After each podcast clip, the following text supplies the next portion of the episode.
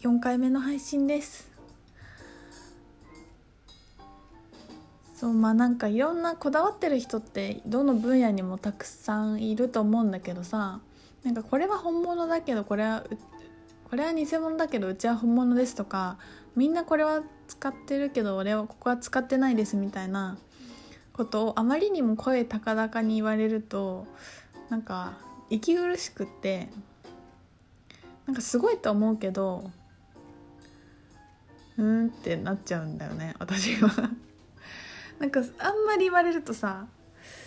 ちょっと逆に買いたくなくなるみたいななんかあるあるじゃない。それでうおーってなる時もあるんだけどなんかそれで周りをあまりにも批判してるおじさんとかさなんか見るとさなんかなんか苦しそう苦しくないんかなみたいな。だからなんか光の草木染めはみんなこういう風に科学を入れてるけどうちはマジで天然ですって言って売りたいかっていうとなんかそこはもちろんなんか当たり前にしたいんですよね。なんかそういう自分が作ってて気持ちよくてどこにも嘘ついてないっていうのは当たり前に前提としていたくてでもそのやっぱこだわるとそれだけコストも上がるし時間もかかるからもちろんそういう風に作ってるってことは伝えていきたいけど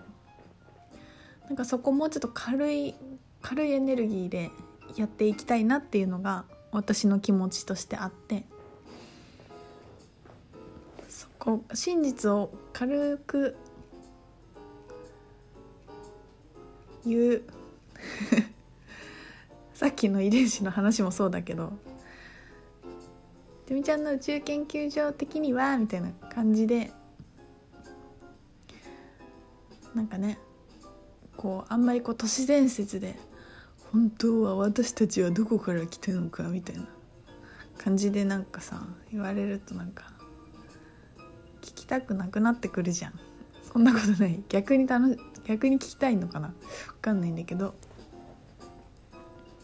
なんか本当のことをポップに。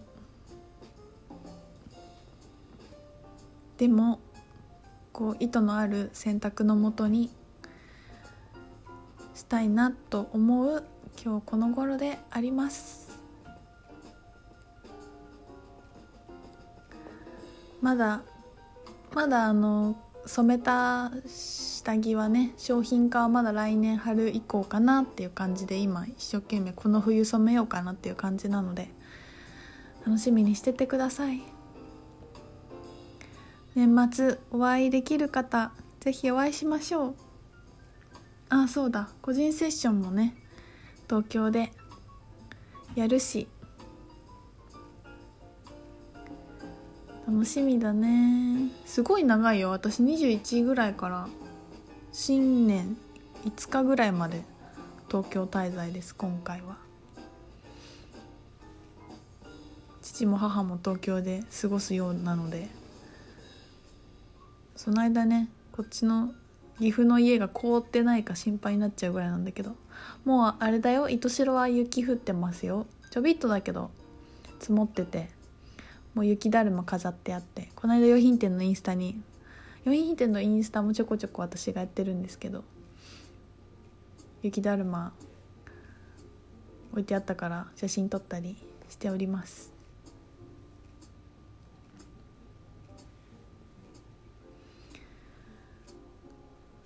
もう一回ぐらい撮れるといいよね。こう今年。良いお年を。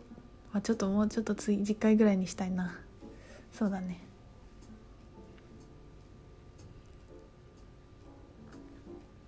なんかさまたスタイルクエスチョンの話戻っちゃって。ごめんね。なんかなんだけどさ。なんかやっぱ自分に何が起きてるかっていうのを分かるって本当に大事なんだなと思思いました。なんかあの男性性と女性性の話とか思考と感情と行動の話を学ぶっていう回がこの間のだったんだけどなんかその自分の体の中とか自分の脳みその中とかで何が起きてるのかっていうのを冷静に知るんですよね。でなんか動けなかったりできなかったりなんかいつも動きすぎるとかいろんなパターンがなんかどのようにしてこう起きちゃっていてっていうのを冷静に見れるともうなんかぐちゃぐちゃになって私ってこういう人間なんだって思ってたのがあなんか違うかもみたいな。なんでこうな私いつもこうなっちゃうのか分かったっていう感覚になれるとすごい強くて次に進めるっていうかぐちゃぐちゃなまま自分の本音を選択しようと思ってもなんか本音は分かってるんだけど動けないとかさなんかね動けないっていう人結構やっぱ女の人はこれは女性性肩で起きることなのですごくあると思うんだけどまああと逆に言うと私はそうなんだけど動ける人だからそうなると男性性肩になりすぎて動きすぎちゃったりとか休むタイミングが分かんなかったりとかなんかこうよく観察しないで動いたりとかする。なんかジタバタしたりね。ちょっと多動症気味なんで動きすぎるんだけどだからどっちがいいとか悪いとかなくてほんとバランスで自分でこう動きすぎちゃう時の自分もなんか分かってあげれると本当にいいよね。なんか私こういうああまたこういう風に出てるなって思いながらも、まあ、それも許すっていうのもありだしなんか自分の中で何が起きてるのかをなんかみんな本当にもっと知れたらいいなってすごい思ったやってて。なんかこういうこと学校で教えてほしいよね。これはでも本当家庭とかパートナーシップとか全てのことに関わる問題だし自分のが何が起きてるかわからないとさもう世界に目が向かないじゃない？だから地球を救うと思うんだよね。本当に。だから自分を知るってめっちゃ大事。大事だし自分のこと分かってる知る知れてるっていう感覚が嬉しいんだよね。そう思い出した。なんかねあのえっ、とそうポッドキャストでもう一つ「神様サンデー」っていうラジオがあってあのマユチャパウニカちゃんっていうことその彼と来世秀明さんっていう人と2人で話してるラジオなんだけどそれもいつも聞いてるわけじゃなくたまたま聞くんだけどなんか結構もうすごいねそれもヒットしてくるんだけどさでそのマユチャパウニカちゃんがあの、なんか嫁はんプロジェクトをしてるって言ってて嫁その嫁はんは嫁半年だったら何するかっていうので本当にやりたいことやるみたいなっていうプロジェクトしてるって話をして、まあ、それで本当に自分が望んでることがこう見えてきて面白いって話をしてるんだけど私が嫁半年だと何したいかなって思った時にすごい純粋にねなんかあの好きな人と愛し合いたいって思ったんですよ。なんか本当に心を深く通わせたい。しお互いのパートナーシップをなんかこう深めたいしなんかその時のビジョンはお互いがお互いのなんか目を見ている感じのビジョンだったんだけどなんかお互いがちゃんと自分のことを見ながらお互いのことをきちんと見れてるっていう感じがなんだろうなとかって思ったりしてそうなんかでねその願いが分かった時にすごい嬉しくてなんかこうやっぱあの離れて暮らしてるからいろんな話せないこととかいろいろまあちょこちょこ起きるんだけどなんかその自分はどうしたいかっていうのがすごく明確に見えてあ普通にこう何て言うのかなあの人のことが好きでコミュニケーションすごく取りたくて愛し合いたいんだっていうのをすごく純粋に分かったらめちゃくちゃ気持ちが晴れてなんかそれだけでもう嬉しいしなんかそれで相手がどうのっていうのももうとりあえずどうでもいいや私はこうしたいんだっていうのが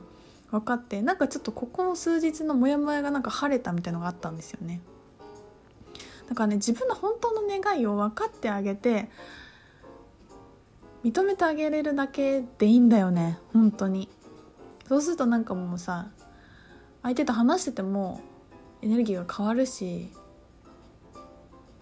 自分がなんか、まあ、どういう風でもいいから私は好きですっていうことだけ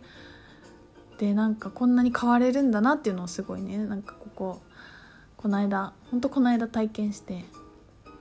皆さんは余命半年だったら何したいですか？どうしたいですか？ちょっと自分に聞いてみるという日にするのもいいかもしれないです。頭でいろいろごちゃごちゃ考えてあれをやりたいけどでもとかこれはいつかに取っとこうとかとりあえず今はなんかまあまあ幸せだからいいやとかなんかいろんな気持ちのでこう蓋をしてきた気持ちがなんかこの「嫁半年」っていうテーマでなんかこうわっと見えてくるかもね。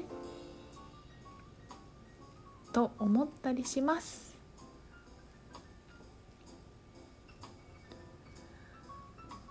このこのそのラジオもブログ載っけとくね。いつも皆さん聞いてくれてありがとうございます。今日も長々4トークお話ししましたが最後まで聞いてくれてありがとう。いつも LINE アットにメッセージくれる方もありがとうございます。いつも楽しく読んでおりますのでメッセージやご質問やご感想などなどあれば LINE アットに送ってください。年末お会いできる方ぜひお会いしましょう。ちょっとねスケジュールもまとめて書いておこうかね。じゃあ今日もいい日になりますよ。楽しみにしててね。じゃあまたね。バイバーイ。